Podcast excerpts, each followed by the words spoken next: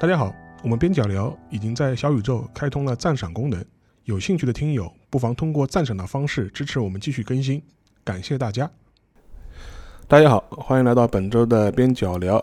这一周呢，我们会延续之前两次的话题啊，再次跟拉姆达老师聊一聊。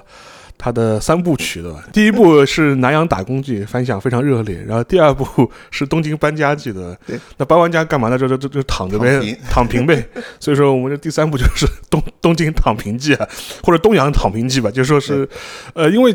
你现在其实，在东京已经待了一段时间了嘛，然后各方面应该还算适应吧。呃，对，还是蛮适应的。嗯，就是觉得还是个还是个很适合肥宅躺平的地方呢。呃，是的，就我前些天我和我老婆两个人在外面散步，还在那聊，说这个对比一下新加坡的生活，在东京这才算是生活。是新加坡主要是你你觉得压压力太大吗？节奏太快吗？还是说还是这种呃这种乱七八糟的管束法条特别多？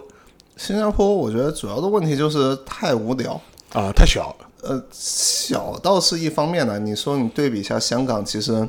两边都是个六百万人的城市，其实人口上其实是足够多的。嗯。但是新加坡有个非常大的问题，就是从上到下，我觉得他们都有一种对于娱乐也好，对于这种吃喝玩乐也好，就毫无追求的那种人生状态。啊。就就他跟香港同样都是一个六百万的小城市。但但也不对啊，那个新加坡应该是有红灯区的吧？哦，那你要讲这个是玩，那这个是有的，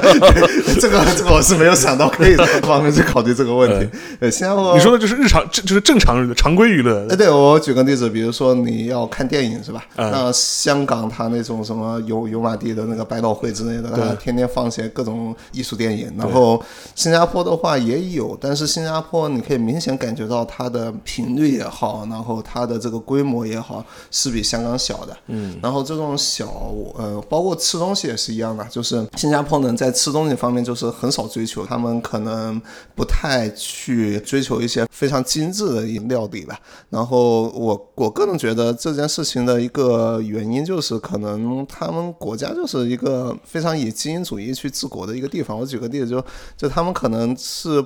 不让吃血制品的，然后不让吃这种新鲜的这些禽类的，然后当然原因可能是说，呃，我要把这东西弄到新加坡来，可能会有些食品安全的风险。但是你就想嘛，就是你有一个爸爸，你这个爸爸说，哎，你你你吃这些什么甜食啊，吃这些东西啊不好。然后虽然这些东西可能是可以。带来愉悦的，但是他就直接把这些东西给禁掉了。就这种态度是从上到下就大家都有的一个态度，就是觉得，哎，我们为了一些安全啊，或者为了些什么东西，我们吃的差一点，这个吃的没那么好也无所谓。然后这个态度就是和。他在娱乐中，比如说电影啊、什么音乐剧啊那些什么各种演出活动啊，其实态度是一模一样的。就大家就觉得，反正我是来这赚钱的，然后我在这目的也是要赚钱，我就对于吃啊，对于这些娱乐啊，我这个稍微嗯苦一苦，大家也没有什么关系，这种态度很明显，所以就很少很少这些活动，吃的也很少，就为为了为了你好。嗯，你在这里就安心赚钱，你你为什么要去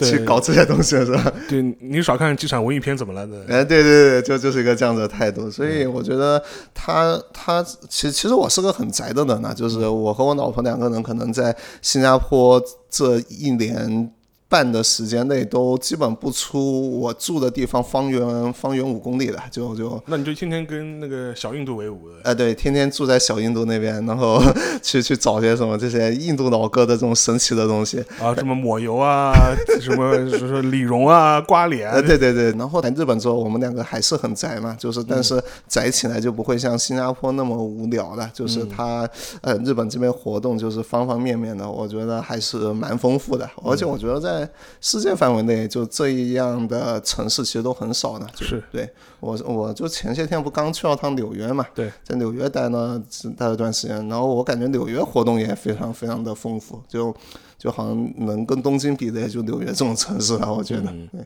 但是相对来说，那个东京那个比纽约便宜多了。啊，对这个便宜的程度不是一点，就是纽约纽约现在物价我已经看不懂了，就是呃 看不懂看不懂，真的看不懂。这个我当时在纽约在一个朋友家玩，他还不是住在曼哈顿，他是住在新泽西，对泽西嘛，每天每天要过过那个要要过桥嘛，开车过桥嘛。呃，对他他坐地铁其实也比较近了，大概三十分钟能到他上班的地方。然后他那个地方的房价，他说嗯，他当。去年租呃去年租的时候大概是三千美元的房子，就是嗯。一室一厅。啊，就是那种对很小的，老婆老对很小的。老破小，对，然后他今年的时候已经涨到了，房东要涨到四千五，对然后他直接退出了，他说租不起了。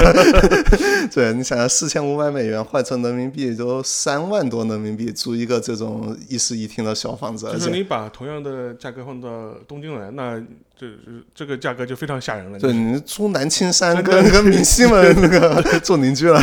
对这个完全不敢想的一个价格。然后吃东西也很贵，我当时在纽约还问过一个华人嘛，就是当时去按摩，然后到那个去纽约还按摩，对，就到每个地方体验一下当地风土人情了，嗯然后找个按按摩店，然后那个按摩店我就问那个就是嗯、在那边按摩的一个内蒙古的，嗯，然后我问他说大哥吗？还大姐？大哥，大哥，大哥，这这个问这个大哥说，那个你有没有觉得现在纽约越来越贵了？然后他他说，哎，确实贵啊，但但他说纽约贵是有原因的，这也是世界首都。这个有一百五十个国家的九百种语言，我都不知道他这两个数字从哪查来的。说这么丰富的生活，那贵一点也正常啊。对，他说这个我们在这赚的也多啊，反正他就这样子讲的。然后，所以我觉得可能在纽约当地生活赚赚纽币是吧？赚纽币对，就是过得应该也蛮开心的吧？我觉得他们。行啊，那是但是相对来说啊，就是说是东京呢，可能是比较折中一点。另外一点的话，前面也提到，你说啊，文娱生活比较丰富，对吧？或者是总能找到你喜欢的地方。嗯，对，然后这一点呢，可能是东京的一个特色吧。然后你现在东京这几个月待下来，呃，你具体参加过哪些文艺活动啊？就是让你印象很深刻的。哦，在在东京这边活动真的相当的多啊，就是嗯、呃我印象比较深的是，首先我们刚来这边，刚搬过来一个星期，嗯就被几个东京的朋友抓去爬那个富士山对。那个当然不在东京啊，但是因为它在东京边上嘛，所以很多东京人什么到了周末就周末去嘛，除此之外的话，这边就是各种那种什么小偶像唱歌呀，嗯然后就我我我我老婆形容这个是肥仔的广场舞，对对对，肥仔不是在小偶像唱歌的时候都喜欢打打打 call 嘛，对对吧？然后那打 call 就是嗯，可能不像国内大家想象的那打 call，就是你立桩就站桩站在那个地方，然后手在那挥。那实际上你看那些日本人打 call 的时候，这个是手脚并用各种花活，对对对就像跳舞一样。对，所以嗯，所以就特别广场舞的那种感觉。这个是要专门练的。对对，要专门练的。然后呃，然后然后除了这个之外，逛书店啊，然后看电影啊，这边电影超级多的，大家大家可以聊一聊。然后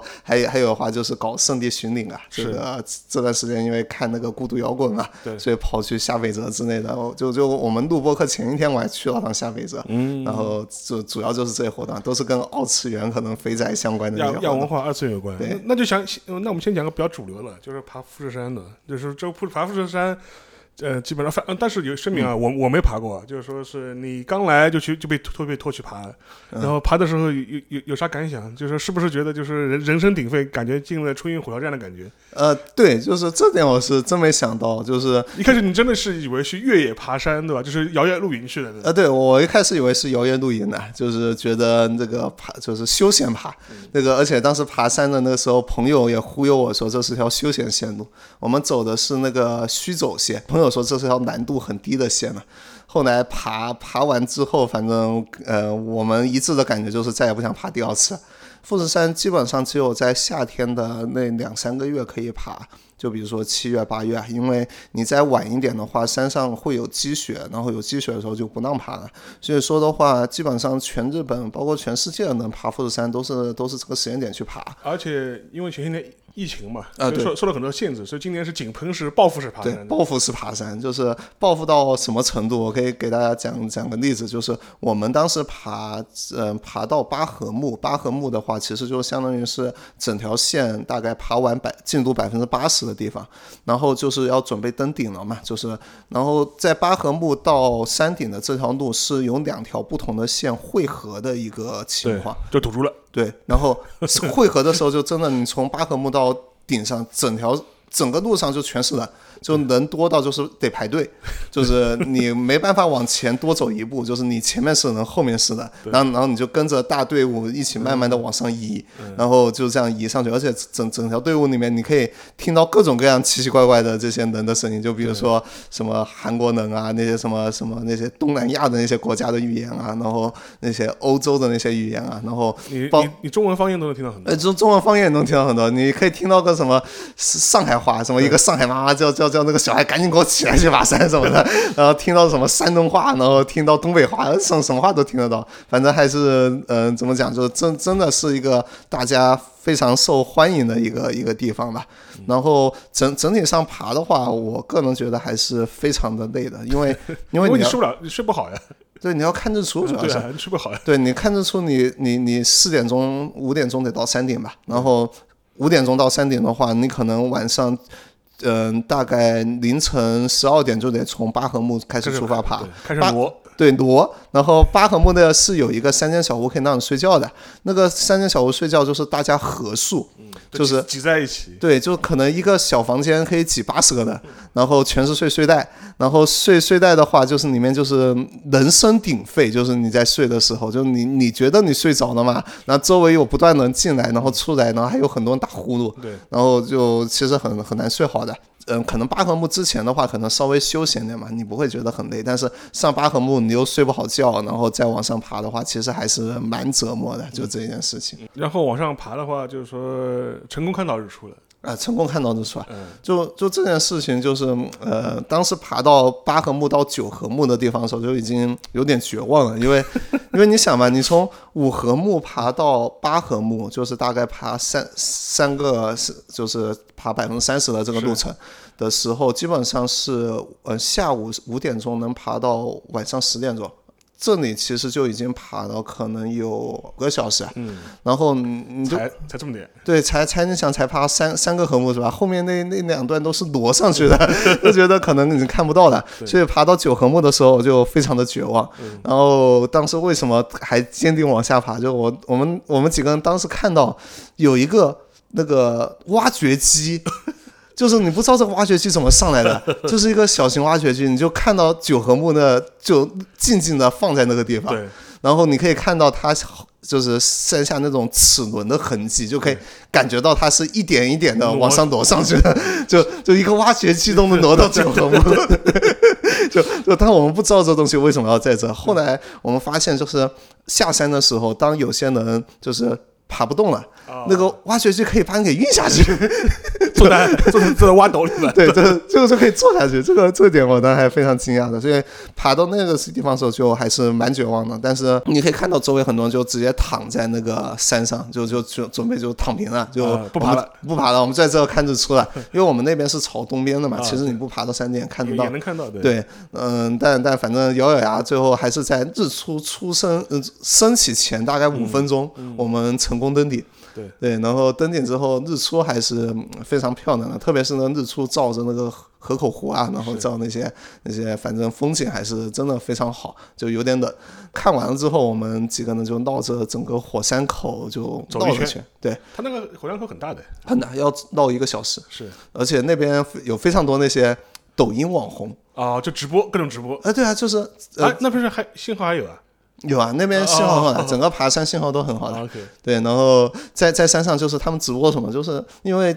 之前好像有段时间就是抖音上一直传富士山喷发了，啊，就是俄罗斯丢了核弹进去，对对对，俄罗俄罗灭国了，灭国了。吧对就就跟什么什么阿拉伯七国围攻以色列的哎对对第七对对次中东对战争，对对对，发动了。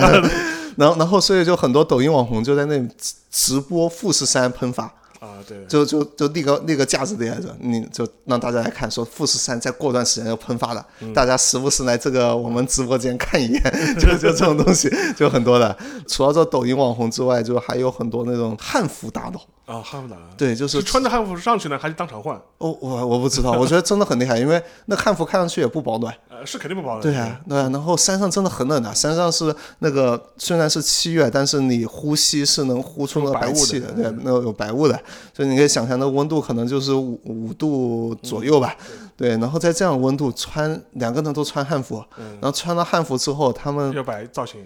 就他们还带了那五星红旗上去，啊，就一个扬扬我国威，对啊，就是 扬把那个五星红旗一展下开来，然后就是穿了个汉服，穿个汉服，然后一个能拍他，嗯他就在那就是像摆 pose 一样，就是拼命的挥一下国旗，然后叫插旗插插旗嘛，就是对，就挥一下，然后 biang 立住，然后插在富士五星红旗插在富富士山上，然后然后然后然后再问呢。拍的怎么样？然后他说不行，再来一遍。然后啪又甩一下 地主，然后我再问他拍的怎么样。然后反复的拍了几遍之后，然后他说拍好了。然后我们再绕着那个富士山走到富士山最高点再去拍一张。所以他们就又穿着汉服，就没有换衣服，就直接就是继续往前走。就我看他们好像也是绕着富士山一圈。哦，我觉得那个真的。好厉害啊！就是因为你爬呢，基本上一个晚上呢，你又穿这么点衣服，然后你还拿着个旗子到处挥，就是就心中有有爱有翻呃沸腾的爱国情怀，啊，对，有 沸腾爱，就就不会觉得呃冷。不会觉得冷，不对，会觉得冷。对，然后哇，这个当时觉得真厉害。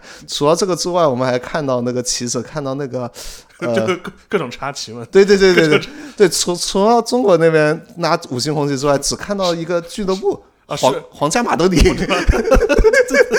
就有一个白嫩老哥小哥，都都不老啊，就突然突然举着皇家马德里旗，对对，就是那个他他当时也在看那个中国人穿汉服挥国旗，对我也会，对，然后我当时以为他只是围观，然后围观着围观着，他突然把这个书包打开，甩出那个马德里国旗，就在那个中国的国旗边上，然后他没有杆子，估估计是是手手挥，对，就是我我的手臂就是旗杆，对学吴京嘛，对，对手臂就是旗杆，对这个马德里站长马德里队长。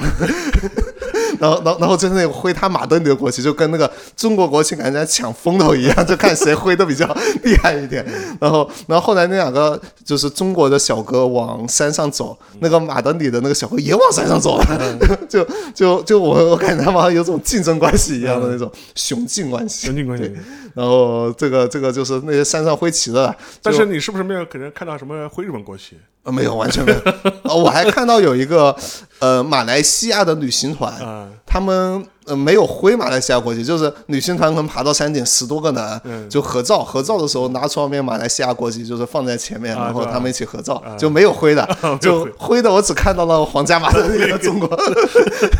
就感觉这两边能比较猛一点，对，嗯那除了插旗呢？呃，除了插旗之外就，就就就比较那种呃传统的，就是上面可以那些呃，就可以给你的那些各种东西盖章啊，啊就是对就是盖你这个已经上了山的这种章，真紧张，对登顶章，然后就山上就是还有那种什么乌乌冬尺，就是特别的贵，对对，就那个那个东西的话，就反正感觉就是一辈子吃一次那种东西。然后，嗯、然后就准备下山嘛。其实，呃，我们后来才发现，富士山难的不是上山，是下山。下山对，对，富士山那个下山任何山都是下山难。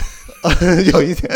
就富士山那个下山过于惨绝人寰了，就是因为连滚带爬，对对，就就就滚下去了。就因为富士山上山的时候走的那条道，你嗯、怎么说呢？就好歹是有一定的楼梯的。就是它是有一定那种，虽然不是石阶了，但是那种篱笆之类的，你踩多了之后也像有阶梯一样，所以你可以蹬着阶梯上去。但是富士山下山的那条，比如说我们走的那条线，叫做就是虚走的那个下山道。然后那条下山道的话，它基本上是全沙子的一条路。它它当然不是那种很细的沙，但是那种很粗的石头沙子。对，然后大概整个坡的斜度可能有大概五十到六十度的一个斜度，就是你就可以想象一条一条从三千可能三千多米到一个一千多米的一条路然后全是沙沙石，然后你走一步，你的脚可以往前滑一个大概半半半那个那个可能半米没有，可能就滑个十厘米左右这样子滑下去，然后基本上我看着。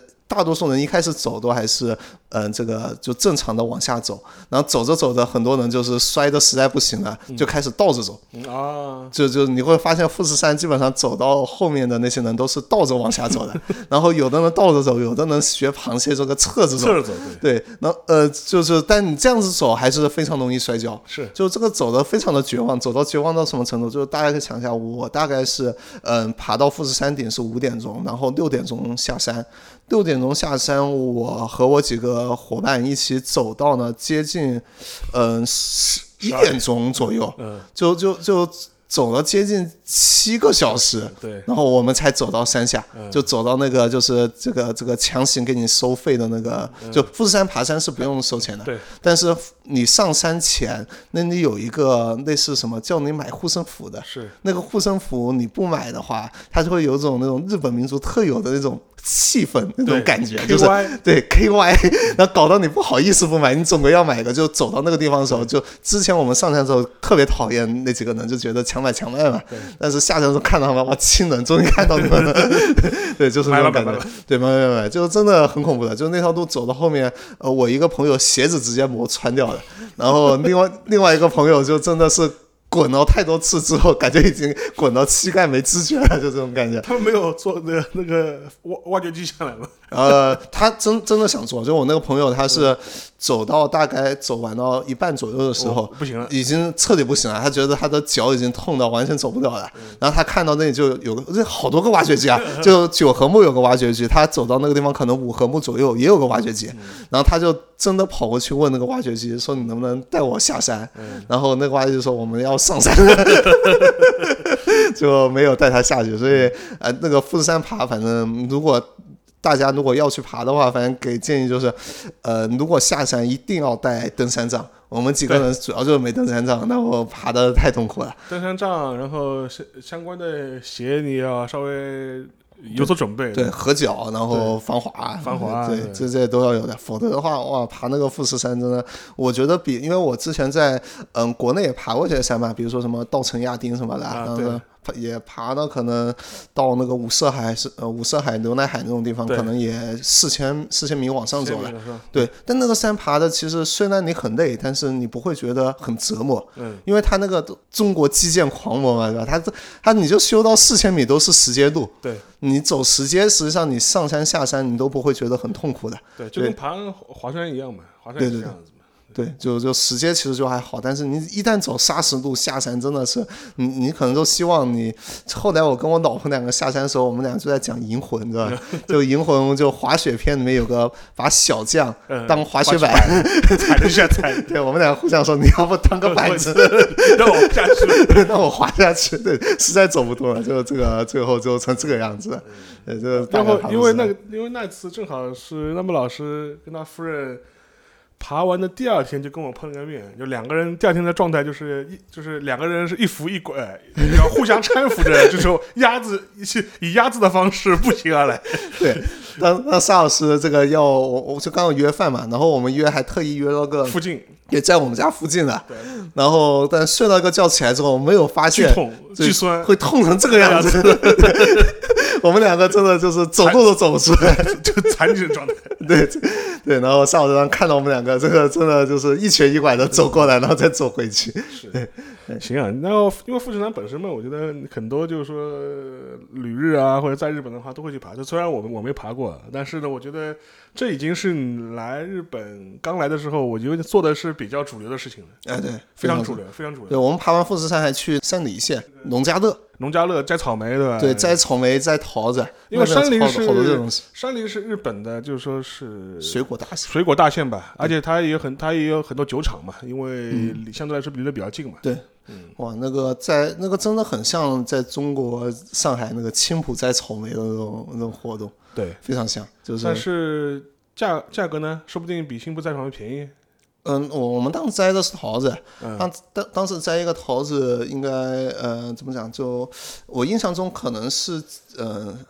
两千还两千日元左右吧。嗯，然后你签了个入场券，一百多，嗯对，然后你进去之后就是畅吃，畅吃的你吃到你吃不动为止，就不能带走呃不能带走，呃 你可以带两个走，啊。OK，你吃多少无所谓。吃多少无所谓。嗯，就你可以疯狂的吃，就然 后你你反正晚上不吃饭嘛，你就可以吃到饱。对，对，所以那可以，那可以，那对，就是算算你能大概吃多少。对对，这呃，很可能没有两千日元，可能一千多，我具体的价格有点忘。反正当时算下来，我觉得一个桃子，呃，应该大概就是以我能力范围之内吃的能力范围之内，大概是可能六块到八块人民币一个吧。啊，那不贵。对对，就还它那桃子很大的，对，都都大桃子，都大桃子，都大的水蜜桃。什么大的水蜜桃。对，所以还好还好这个价格。是的，对，然后又又在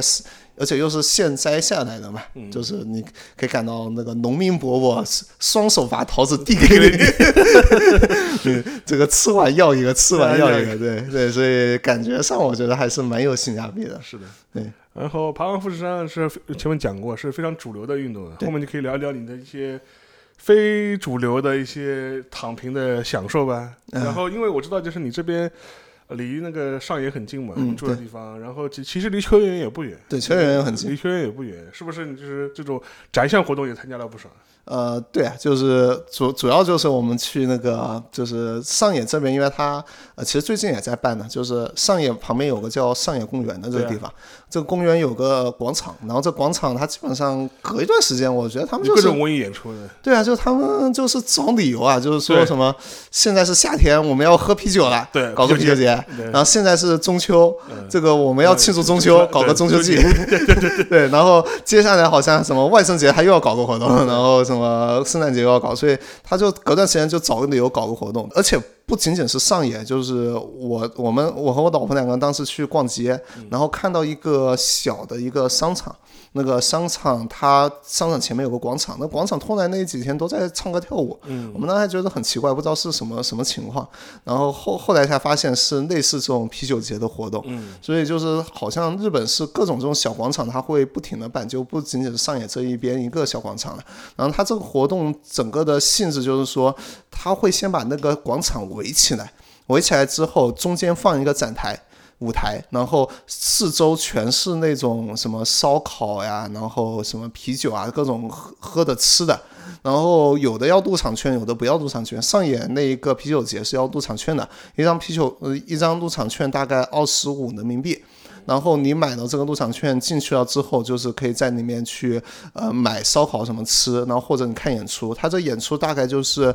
从中午十二点正式开始，到晚上八点结束。就这个基本上感觉就跟音乐节一样的。呃，音乐节一样，他们会请好多好多人来，就是每每每一个组合或者每一个个人就只唱三首歌，是，那然后可以从中午十二点唱到晚上八点，想想有多少个组合？对。然后同时他上演那一次是办了十二天，然后呃那个那个小广场那一次可能办了七天，嗯然后所以说的话，你可以想象就请了多少歌手来，然后大多数里面的。歌手嘛，都是其实都是地下偶像的，都是小偶像，就是那种那那种 live house 里面的那些，呃，不不 live house，就那种地下偶像那些那些那些人，然后跑过来可能赚个外快吧。你去那边听歌的时候，就是阿宅听歌的感觉，就它底下就因为我们每次都是晚饭之后去的，然后晚饭之后去的话，你就可以感觉到人渐渐变多，因为之前可能大家在上班嘛，然后汇合人里面你就可以看到非常多，就是日本社畜模样的人，就是穿就穿穿那个衬衫，穿着衬衫，对，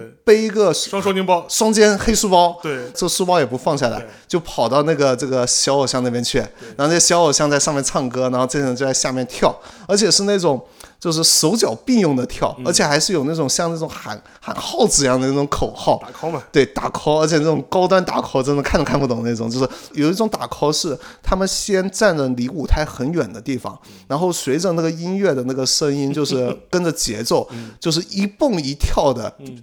同时嘴会大喊，然后从远跑到近处，跑到那个舞台前面呢，哇哇哇，在那里再再叫几下，然后再跑回去，然后再跑过来，就不知道他们在干什么，就干这种事。然后，然后当时你就可以看到很多这种社畜，他因为跳呢，可能比如说跳了个半个小时，嗯、跳到后面的话就很热。然后我就亲眼看到一个蛮健壮的一个社社畜。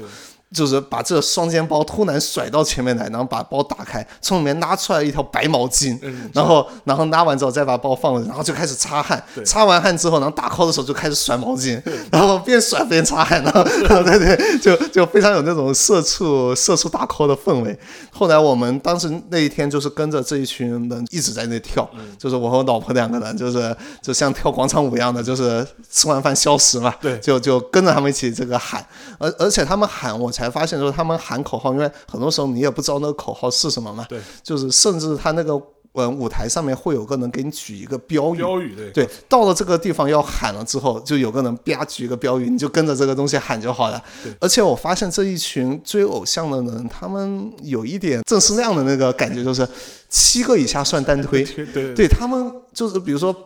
半小时或者一小时，可能有十十个或者二十个偶像团体在上面唱歌，对，每一个他们那个都都熟，那所有的打 call 动作和口号都记得住，而且每一个，比如说一个小偶像上台，里面最漂亮的那个小偶像，他们名字都喊得出来，一定喊得出来。就我都不知道他们怎么能记得住这么多这种偶像团体，就就每一个都都推的感觉。呃，除了这个之外，你还可以看到一个点，就是很像是那种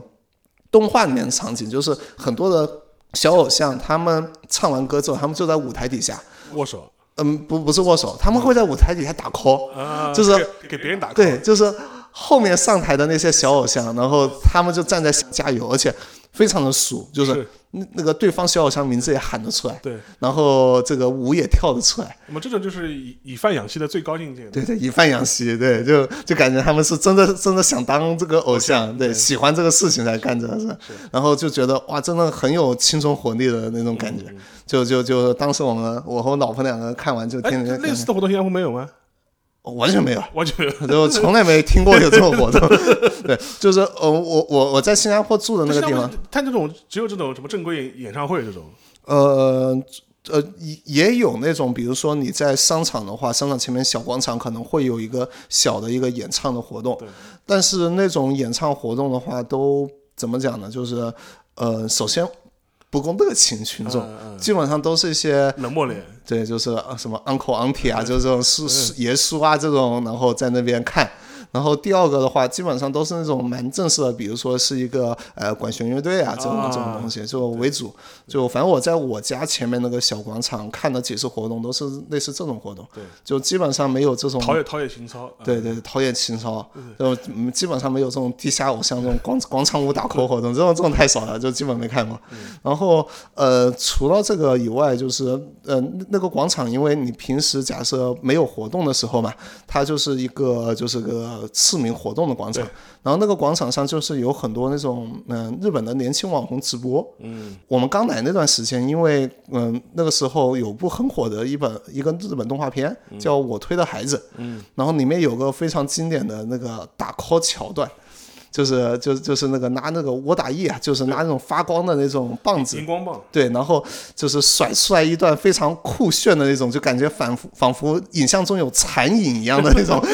那那那种像舞蹈一样的活动，然后特别的火，就是好像是有一个网红先做这个，呃，做这个东西做火了，然后那那些天你去上野看的话，你可以在上野看到至少可能有嗯三十个不同的这种日本的年轻人，然后拉着这种荧光棒，然后在那不停的在这打打这一段我推的孩子的这一段舞，然后而且还是有那种这个先进带带动后进的这种感觉，就是就就是经常就是一个新到的一个小年轻，他不知道怎么打，然后就怯生生的跑过去，然后问其他人怎么打这个东西，然后别人就教他，然后不断的在有人在这打这个东西，所以说的话，那还是个网网红的直播基地吧，反正我我感觉啊，就是那个商业公园的地方。然后的话，因为这一片的话，相对来说各种各样，尤其尤其当时你正好在夏天嘛，相对来说这种晚上这种这种这种这种活动啊，这种 live 啊，确实是比较多的。然后就但是这个活动是你误打误撞进去的，对我完完全我们之前不知道有这个东西啊，对啊，所以说我就想后面就是，因为那除了这些误打误撞进去的一些啊活动之外，你还参与过哪些你自己是啊规划好的要去的？规划好的要去的，嗯，就有嗯、呃两块活动吧，一块就是看电影，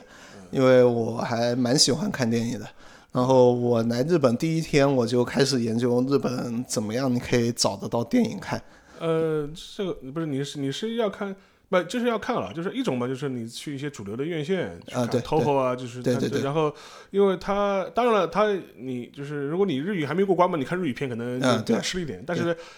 呃 Toho 院线有一个好处是什么呢？就是说是它会有很多一些经典的老片，它会不断的重映。啊，对，然后的话，甚至也有一些很多就是国外的一些片嗯子也会有，不论是华文的啊、还是英文的啊，都会有。对，前一阵我就去重看那个嘛，这个《牯岭街少年杀人事件》嘛，当时当时是也是重重映嘛，当时是也是 TOHO 的一个在日比谷的一个院线。然后他最近最近是在重映他那个《独立时代》。对对对，反正基本上我昨天刚看完《独立时代》啊，就是把杨德杨德昌的电影反正拿过来翻来覆去放，就是。呃，对，就是你在日本就有个特点，就是我刚讲看电影可能也是什么院线老电影，呃，老电影啊，院线片可能都看的。然后我当时来这边之后，就我其实被日本电影的那种放映的量给这个给震震惊到了，对。就是大概你比如说你打开一个日本的那种就是硬化的那种就是网站之类的，你可以看到同同时间可能现在上映的电影有两三百部这这个级别，然后里面因因为因为你想这个对比一下中国国内或者对比一下新加坡，可能同时上映的电影就是三十部。对，就是基本上不会太多的，然后加上电影节，你可能也就有电影节的时候，可能最多也就是再再多可多多有个几几十部嘛，但这种都是很少的一个时间，大多数时间都只有个三三十部左右的电影。然后日本基本上你任何一个时间过来，你可能现在都有两三百部电影在同时上映，然后同时每个月可能新增加的那些新的那电影有个一百部，然后这些电影基本上。大多数都是老电影啊，或者些比较小众的一些电影为主。然后所以说的话，你可以看到个现象，就是我刚来的那段时间，他在搞一个呃王家卫影展。然后当时大概是六月份嘛，现在九月呃，就现在已经十月了，十月，然后好像他又开始搞王家卫影展，然后那个当时我四月的时候，当时是在日本玩的时候，那个时候日本在搞娄烨影展，然后最近你看到娄烨影展好像又要重启了，就就就翻来覆去的放，就就感觉，而且比如说像一些电影，像那个呃《霸王别姬》，对我也看了，对《霸王别姬》真的已经放了可能快半。年时间了吧，就就一直在放这个电影。我也是今年上半年的时候看的。然后因为比如说那个，它有一些院线它是会固定的放，然后它甚至还会有一些就是说这些老片，它会固定一个时间段。我不啊，对，会会的会的。对，就举个例子，就是嗯，去年呃不对，今年今年八月份是金敏的那个金日，然后所以当时那个有几个跟金敏可能关系比较好的影院。他就把金敏所有的片子放了一个遍，对，然后而且他放的不仅仅是电影啊，还有那种就是 TV 的动画，对，就是金敏那个妄想代理的妄想代理代理人，对，他是从晚上十点钟开始放。对，连放放到第二天凌晨，对，第二天早上可能五六点六七点，是，然后把所有放一遍，嗯，然后我当时还去那场电，我去那个电影院看了看了金敏的那几场电影，看的时候发现那个，呃，他这个就是电影院里面还特意把那个金敏在这个电影院的那个签名给摆了出来，是，就金敏在里面画了个那个红辣椒的那个形象，然后下面签了个那个签名，就是那电影院叫新文艺座嘛，啊，就是这这对。磁带的嘛，哎，磁带对对对，磁带那个我这我经常去的，对对对，然后然后在那签。签个什么精品新闻一座什么的，新而且新闻一座楼下是个弹子房，对 对对，楼下对对那个影院还蛮神的。然后最近在那个重复重映安野秀明这个作品展，而且都是他那种拍的巨丑的真人电影。对对对，然后那个那个新闻一座，我以前还看过去看过那个押金手的那个联映嘛，啊，就是通宵开始放，就是通宵放，就是从晚上。开始放，先放《机动警察》，放完《机动警察》开始放《攻壳机动队》，放到第二天哇，这个上，这个也也 非常非常刺激，非常刺激。然后反正就那次印象非常深刻，就是 还有个原因就是他还好，他一开始先放《机动警察》，嗯，然后当中开始放那个呃，后来他连三部连映，从晚上大概十点多钟，先是押押金手跑出来跟黄濑和哉有个对谈，然后两个人扯淡，就先就是扯淡扯扯扯半小时四十分钟。然后扯，然后扯完之后开始放电影，就耽误大家睡觉时间。对对，然后然后开始放电影，然后一开始放《机动警察》还就还行，因因为就是整个片子节奏啊也还也还行。然后放到那个《攻壳机动队一》的时候，已经顶不住了，有点也不是也还行，因为攻就反正也短嘛，就就而而且那画面也比较那个呃比较绚丽一点啊，比较比较厉害，刺激啊比较刺激。放到《攻壳机动二》的时候，实在是扛不住了，有点扛不住了。这这开始里面呢都在大谈各种哲学了。因为《攻壳二》本来就拍的非常晦涩，就很闷，呃，非常晦涩，非常闷人闷闷。然后你本来他妈四点钟就三四点钟就最困的时候了，就对。然后里面呢还在给你走迷宫，那个迷宫走进去又出来，走进去又出来，然后就呃就不行了，就是。然后基本上到了四点钟之后，之后这个整个电影院的氛围就是又就是就是开始开始打呼噜的声音，扛不住了。对，然后我在新闻一做，我还看了个还蛮厉害的联映，就是呃那个《疯房子》啊，就是 Madhouse 的那个呃是什么二十周年还是几十周年的联映，应该是四十周年吧，我有点忘了。然后呃，那个里面联映他当时选片就是疯房子他们自认为的代表作，是里面选了那种就是很正常的那种就是疯房子的那个精敏的那些片子，就因为精敏的片子都是疯房子给他搞的嘛。然后他还选了一个我觉得很厉害的，选了比宇宙更遥远的地方。就是就小南极，就是那个几个高中女生嘛，去南极追梦的一个故事。哇，那个东西我觉得凤凰子会选片，因为，嗯、那那个东那个片子首先是那个，我个人觉得是过去五年讲这种高中女生这种凑一桌，反正你搓麻将也好，追梦也好，都一样的。对。这种讲这种类型故事里面，我觉得拍的最好的一个，我们花那个花田老师成为圣花田的那个封神之作。对，然后我觉得这个首先这个是很好，然后第二点的话就是你可以在日本的一个影影院里面看的时候，你就可以看得到里面谁谁喜欢看这种片子，对对你就会发现哇，真的全都是同温的这种肥宅，肥宅的，就是清一色的肥宅，就一眼望去，对，一眼望去哇，全是肥宅，然后老的肥宅，年轻的肥宅，就反正就是就是日本的问题是什么呢？因为它相对来说这个历呃历史源远流长嘛，所以说它的肥宅是有年龄分层的，啊对有年龄分层。是有是真的是有头发变白的老肥宅。对，老肥宅，对，你就发现跟着疫情这种肥宅一起看片子，是这种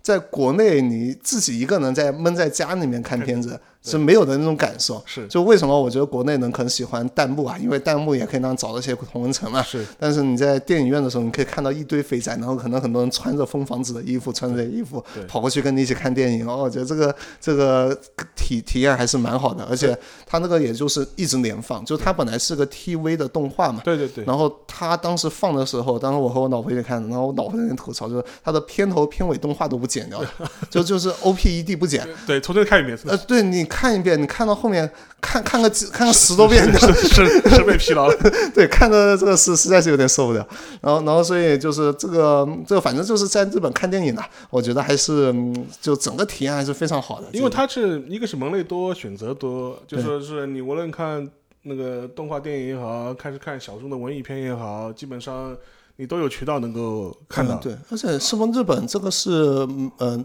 只要这个院线我想上，就是它是不需要去网上去通报的，啊，对它是不是直接搞到版权就啊，对啊？他他没有广电总局嘛，哦。它不需要龙标嘛，哦，哎呀，难怪上电影这么简单。它只有一个所谓的硬轮，就是一个、就是那个就是所谓那个分级的那个东那个东西。但那个东西本质上是一个行业内部的一个评审机制，嗯。而且对于很多这种文艺片来说，它也它本来也不是走那个大众发发行市场，它也它也它也无所谓，就是说对，只要我版权 OK，就当然就可以放了的。嗯，对。他不需要跟他不需要打个龙标对吧？备案的这个哦，难怪我我当时看过一家最夸张的影院，就是有家你们上影边上还有三级电影啊，院对对，这个我就我正想讲这个东西，就在不忍 就在不能边吃边上。上上。对 对，哦，我我当时我我我是怎么发现这家影院的？我是当时也是在找这种就是艺术电影，我，一看对，然后找艺术电影的时候，我看到有一家影院这个，这很艺术，呃，不是不是不是这个 这个你搞错了。这个我当时找的时候，我是找了一家影院，他真的一直在放，基本上是呃新浪潮那个时候，就法国新浪潮那些对对对对，放他们的电影，哇，我就觉得这个影院的老板很有品位。对，然后我就看看他还有什么对，我就看一下这个这个老板他开开的影院的官网，然后我看到，哎，这个老板开了两家影院，一家就是这个专门放这些新这些文艺片。然后再看另外一家，点进去在上演，哎，我说在我家 附近啊，然后再点进去看一眼，哇，一个专门放三级片的影院，就就当时我觉得这个老板有东西，就两家影院都不上院线片，对。都是上这种这种你不知道从哪搞来的这种小片子，然后一家就专门放文艺片另外一家专门放三级片，就不知道这个老板在想什么，因为现在就是专门的三级片电影院其实已经很少很少。很少很少。然后我记得前些年，呃，香港还那个最后一家什么专门放三级片的那个电影院关门的时候，还引还引发了一些新闻的一些报道啊，就觉得啊，感怀啊，一个时代过去了啊。那日日本我觉得这有个特点啊，就是嗯，日本它有很多的这种小影院和小书店，就而且都开在一些我觉得可能地下还有点贵的地方。对，就是比如说上野或者甚至那种磁带那里，其实磁带也是个大商圈了。对对，然后包括什么涩谷啊这些地方，它它开到很多这种东西。我觉得就如果你放在别的地方，可能早养不活了。就比如说当时我在纽约的时候，我问我那个朋友那些呃这边哪有什么好的书店，他不推荐那些书店书店给我嘛。然后当时我们两个逛完书店之后，他就在那跟我感慨说，里面好几间书店已经关掉了。好几次说宣布要关门了，就是但最后可能坚持下来，但是他不断的想关门，因为就是房租涨得太高的，然后现在书店已经有点难以为继了，然后小影院也有这个特点，就是已经有点快搞不下去了。但在日本的话，就会发现日本像开这种什么三级片的影院，开这种艺术专门放艺术电影的影院都不放院线片的，这种其实换在别的地方可能早死掉了。就在日本的话，他就一直能活得下去，我觉得这点还很厉害的。这个也跟他社会结构有呃有关系嘛，就是说我其实我一直说嘛，就是你你在日本，比方说你开家夫妻老婆店，对吧？辛苦是很辛苦，但是你是你是有可能长期做下去的。啊，对，你在我觉得很厉害。你在你在国内，在北上广，你就几几乎不可想象，就是说你就是你就你就你就是你一家人就专门靠这只靠这家一就就是这么一个十几个座位的一个店铺就能够活下去，这个是不大可能想象的事情。哎，对我来日本之后，反正也是个个人观察的，我不知道这个对还是错。就是我发现日本为什么会有这么多所谓的当年大家喜欢吹的那种什么匠人精神啊，或者说。经常有一些人，他就做一件事情能做一辈子，我就他不会饿死的。对，不会饿死。我我现在就两点，第一点就是刚刚萨尔讲的，不会饿死，就是始终会有一个小群体的人愿意给他买单，就你供养，对供养，你不管是件什么这种小众的事情，总归有一个同温层的人愿意来你这消费，而且还不是白嫖，是是真的消费。对对。然后第二点的话是日本整个就是福利制度上面，就是你只要。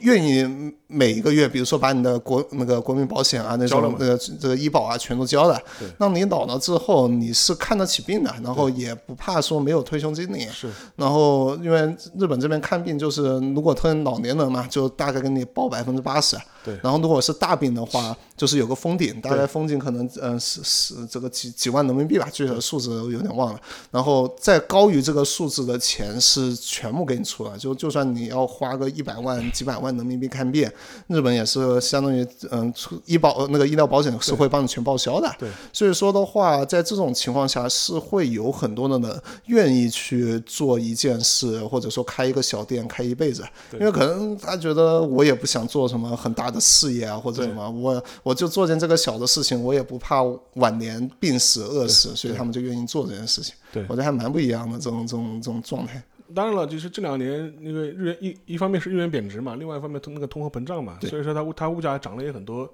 但但日本人也也就是抱怨也很多嘛，也也骂了。后来就后来我就跟他说，哎呀，我说那主要是你们日本人已经没有经历，已经有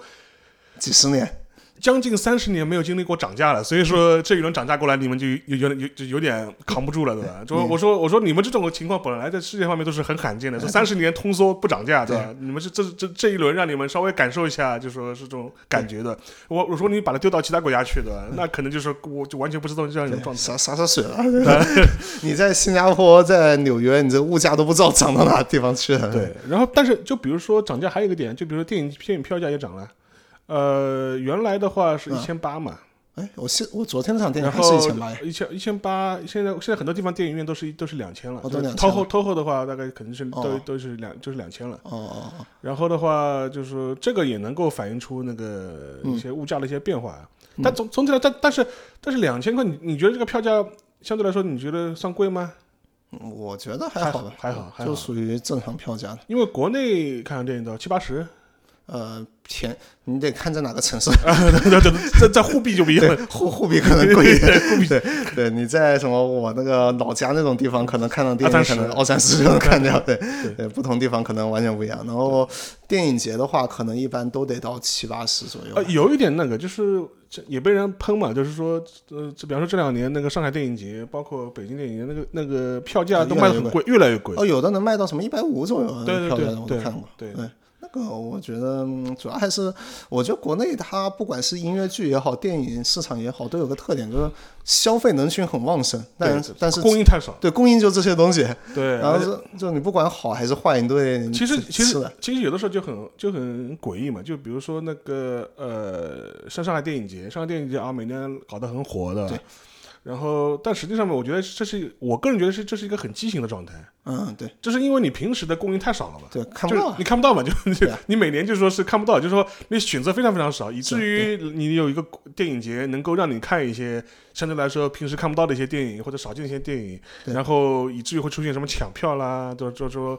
秒没，秒没对吧？内环一套房的，就就就就就就类似这种事情才会出来嘛。我觉得对对这可能还是一个供需不不对应嘛。对，是，就是我在上海的时候，当时追电影节嘛，就是因为电影节是一周，我基本上那一周可能得看至少二十部电影，每天可能看个三部左右，然后你就得计算好每个影影院之间的距离，对对对对，就是而且和吃饭的时间，你看完这一场之后，你得算一下你这个，比如说我上一场可能在在在什么这个衡山影院看，下一场跑到什么漕漕河泾那边去看了，你得计算好这些时间够不够吃饭，然后不断的这样赶场。然后我在日本的话就不需要这样赶场，因为日本的话基本上，比如说我这些天错过了王家卫的电影，哎，我再过几个月，我在王家卫还还会上，又来了，对，又来了，怎么还是你呢？所以我就完全不用担心这个问题，所以就看电影就会，反正看到什么好看的就可能去看一场就够了。对，这点感觉还是感受完全不一样的。对，选择比较多，供应很丰富。然后，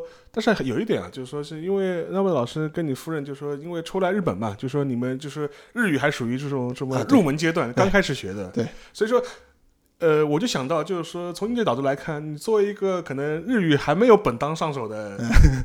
就是本新当下手，对对，新东京人对吧？对那个著名的，然后就你觉得就说文艺生活，就是除了看电影，就是当然你看电影可能是一些华文片啊、英文片啊，或者是对其他国家的片子为主。对对。就除此之外，你还有什么文艺生活吗？就是尤尤其是站在一个啊，就是一个外国人角度，或者是一个非日语的这样一个想，呃，我我觉得对于我来讲，其他文娱生活就是嗯搞一些什么圣地巡礼之类的东西啊。呃对，去一下下北泽的，对对，去一下下北泽对吧？这个这个什么野兽先生化掉对吧？这个实际上是去寻孤独摇滚的。是是是，对，然后嗯，就这个的话，其实我觉得是属于，比如说我们这些喜欢二次元的这些人，其实都会选择去做的一件事情。就我第一次来日本，当时不就跟沙老师去去白色相簿巡礼的，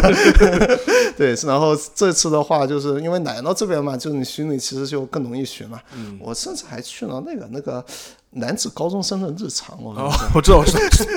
啊，你居然还看这个？啊，我看到呀，就我喜欢银魂啊，这个、这个不是银魂原班人马吗？对，然后那个南高不是有一个河岸，就是文学少女在那边，文学少女。对，什么这个什么这个风儿好喧嚣啊，就是那个地方，那个河岸我找到了。哦 OK，这个这个这个那个河岸那边确实，你夕阳落下来，确实有一种那种文学少女的那种感觉。对对，今天的风儿好耀眼啊，就就就就这个样子。就那个地方真的落日的时候还蛮好看的，那个河岸的景观。然后除了这个之外，就是下北泽嘛，下北泽应该也是最近已经慢慢火起来的一个地方了。然后我当时去下北泽，主要就是其实最开始去有一个工工地型的目的，为了找房子。啊，就我本来想住下北村那一块，因为我觉得那一块还蛮好的，就是呃，就是它，而且下北泽它现在改建过之后，整个还有一片很好的一片公园绿地，嗯，非常漂非常漂亮的。后而且那边第一个是离离新宿涩谷近，你主要离涩谷近，对，就是坐地铁的话，可能快速线一站就能到。是然后旁边，因为你你在北泽当然有点闹了，但是你可以住稍微旁边点的地方，也还蛮安静的。对。然后同时那边活动又多嘛，然后下面的它有很多小剧院，呃，小剧院对很多，然后 live house 很多，所以当时我本来想住下北泽那个地方，然后在那找房子找不到，就就那边房子太太抢手了，就没有找到能租的地方，所以我就跑过去，哎，反正找不到房子就去巡礼吧。然后当时我就去了那个嗯、孤独摇滚里面那个就是呃女主他们去一起去表演的那个 live house，是就是在一个地下，就是在那个地方，然后走过去的时候，发现那边贴了一个嗯三语告示，三语告对，就是中日韩，呃没有没有这个这个我觉得是非常神奇的点，我觉得也可以大概说明这个中国游客的这个地位在下降，就他贴的是英文、日语泰语。和韩语，啊，韩语啊，对对对对，就是没贴中文。没贴中文的，对，你就就贴这三三个国家语言，就就说你们在这个地方天天这些是就肥宅在那里巡礼，烦烦死了，对，又不来消费，对这个你已经给我们造成了很大的困扰。对对，迷惑行为，对，你们要不就过来消费消，费要不不要来这拍，就就反正大概说就这个东西。然后你们消费了吗？呃，没有，我还是就在楼梯外面拍到张就走掉了。就他他的意思叫你不要进楼梯，就进到那个里面去拍。你你你要不就站在外围拍一拍这种人就好了。是对，然后所以当时看到这东西，我就。反正主要的感觉就是觉得这个中国游客确实少了，就你看这种迷惑行为已经没有中国游客了。啊，但也有可能中国游客素质提高了，对对对对，主要是素质提高了素主要素质提高了，对，所以就就当当时看的时候，我就确实还是能说明这个一个时代的变迁嘛。对对，然后除了这个活动之外嘛，我可能还做的一个就是，呃，当然出去玩了，出去当时我是去了趟金泽，嗯，对，就是当去金坐北路新干线，嗯北北路新干线，我去金泽其实呃有一个很大的目的，也是因为当时这个是去看是去看姐姐吗？啊不是姐姐 姐姐姐就是我们呃的陆秋茶，陆秋茶老师的对，他最近的新书刚刚出版，大家可以关注一下。哎对对对对，这个友情广告。友情广告，有对。然后然后当时我去金泽，主要一个原因是我嫌东京太贵了，嗯，因为啊，你要住到你要住到金金泽去啊？啊，对啊，就就当时我看东京这边，因为我当时还是在找房子的时候嘛，然后所以说的话，我都住你新加坡，你新加坡都都不嫌贵，你还嫌东京贵？啊，这是就还还是觉得住宾馆有点漏桶了。啊，OK，就你住一个晚上可能要花一啊你说千块钱，不，你说你说东京的话是因为东京的话，它那个酒店是非常贵，因为尤其是最近这一年吧，涨了很，涨了很多啊。对，对，我当时住的那个宾馆可能一个晚上可能七八百肯定要的。哎，对对对，对，然后我当时就在想，哎，我要不干脆去个干脆出去玩，干脆出去对，玩。干脆出去玩嘛，反正这边找房子现在已经找到了，等中介签约了，我也没必要一直待中介啊。对，然后我当时就查了一下附近比较好玩的地方，这房价。金泽是还可以。对，金泽我查了一下，哇，就是那个中心的房子啊，对，就是金泽正中心，然后带温泉，而且是个很新很新的旅馆。嗯，大概租我租一个很大的一个房子啊，可能四十平，大概是三百人民币一个晚上。差不多。我，这这个我觉得比可能十年前我在中国国内读大学的时候，学校周围的宾馆都要便宜的那种感觉，就就真的让我惊到。然后，所以当时我就想一下，就果果断买了张新干线的票，去那边住了可能有一两个星期吧，就在那边，就是什么泡泡温泉，在在在那些街上走一走，然后吃点吃的，然后那还有能登半岛嘛，对，能登半岛。对，然后就开始可以去那边逛一逛。就当时主要还是玩这个东西吧，就就感觉其实日本你去一点稍微乡下点的地方，真的消费很便宜的，我觉得这样。就是就是就就讲实话，就是如果呃你工作上面没有需要，你是你自己生活也没什么执念，你爱你也不是那么喜欢热闹，嗯，你住的稍微偏一点，就说其实呃体验也挺好的。挺好的。我当时在金泽，我去你而且而且就是按照中国人的标准来看，日本的这些交通距离其实都觉得不远。啊，对，不远不远，你到金泽也就两两三个小时你就到了，对，金泽去大阪两个小时。对啊。然后的话，就说所以说就是说，哪怕你去仙台呃新干线两个小时也到了，就是啊对就就基本上是这个这样一个状态。对对，当时我在金泽的时候，真的很好，我很喜欢。对，对我在那边去按摩，嗯，找到个华的，你怎么到处去按摩？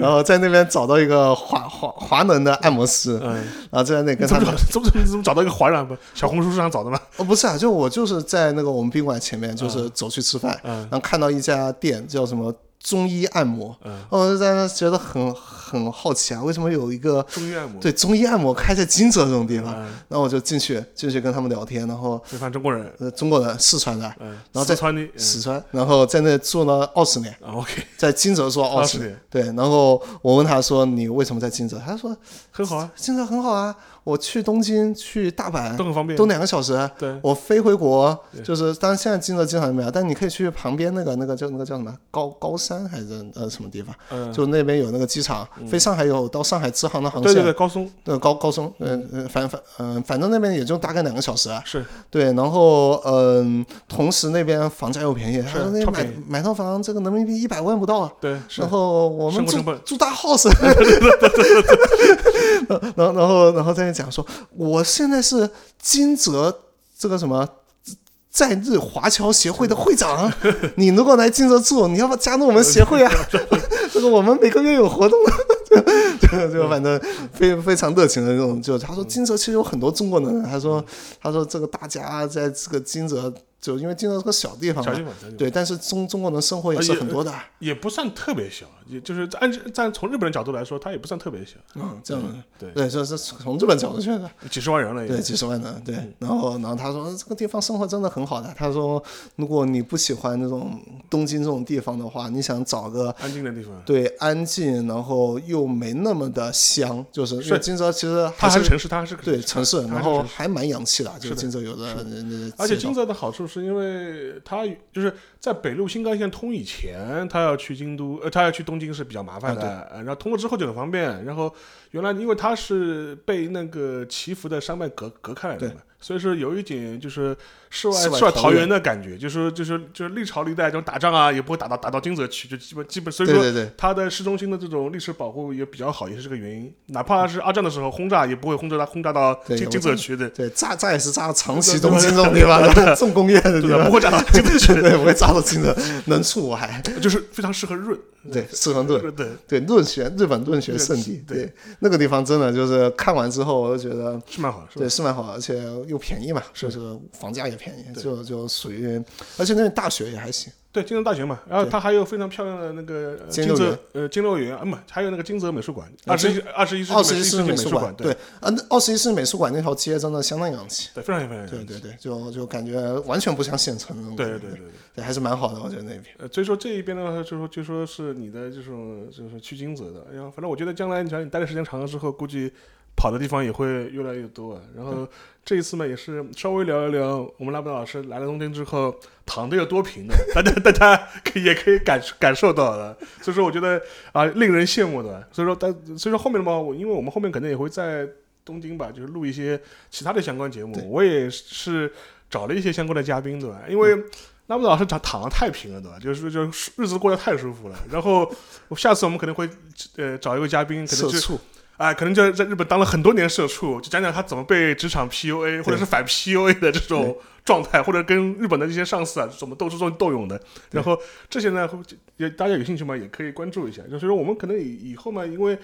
呃，既然就是开辟了东京这样一个分战场嘛，就说是可能也会欢迎各式各样的一些我们听众啊。如果你有兴趣的话，你也可以参与我们的一些分享。当然，这个东西的话，就跟我们那个。节目名字一样，边角聊嘛，也是通通过我们个体的经验来讲述一些观察到的或者体验到的一些东西啊，对吧？他说不具代表性的，也千万不要认为这个事情只是能够代表一个全貌，更多只是我们个人的一些体验，反正仅供参考啊，仅供参考，仅供参考，仅供参考。反正拉布达老师活的是很开心的，躺的是很平的，对吧？就反正这个我们是感是能够感受出来的。然后是不是你现在在回想新加坡，就觉得日子就是啊，就是特别无聊的，就是啊，对啊，特特别无聊，就是特别乏味的。是的啊，就是是现现在，哎，想新加坡就觉得这个走的真好。对，好了，好行。那那今天的话，关于啊拉布大师怎么躺了，对吧？我们先分享到这里啊，大家也可以后面再期待期待，对吧？我们可能再找一些新的朋友来聊一聊啊。在日本，如果不躺平，对吧？要奋斗的。中国能在东京啊？如果要奋斗是什么什么样的场景？大家也可以期待一下。好的，那就先到这里啊，拜拜，拜。ブの。出口は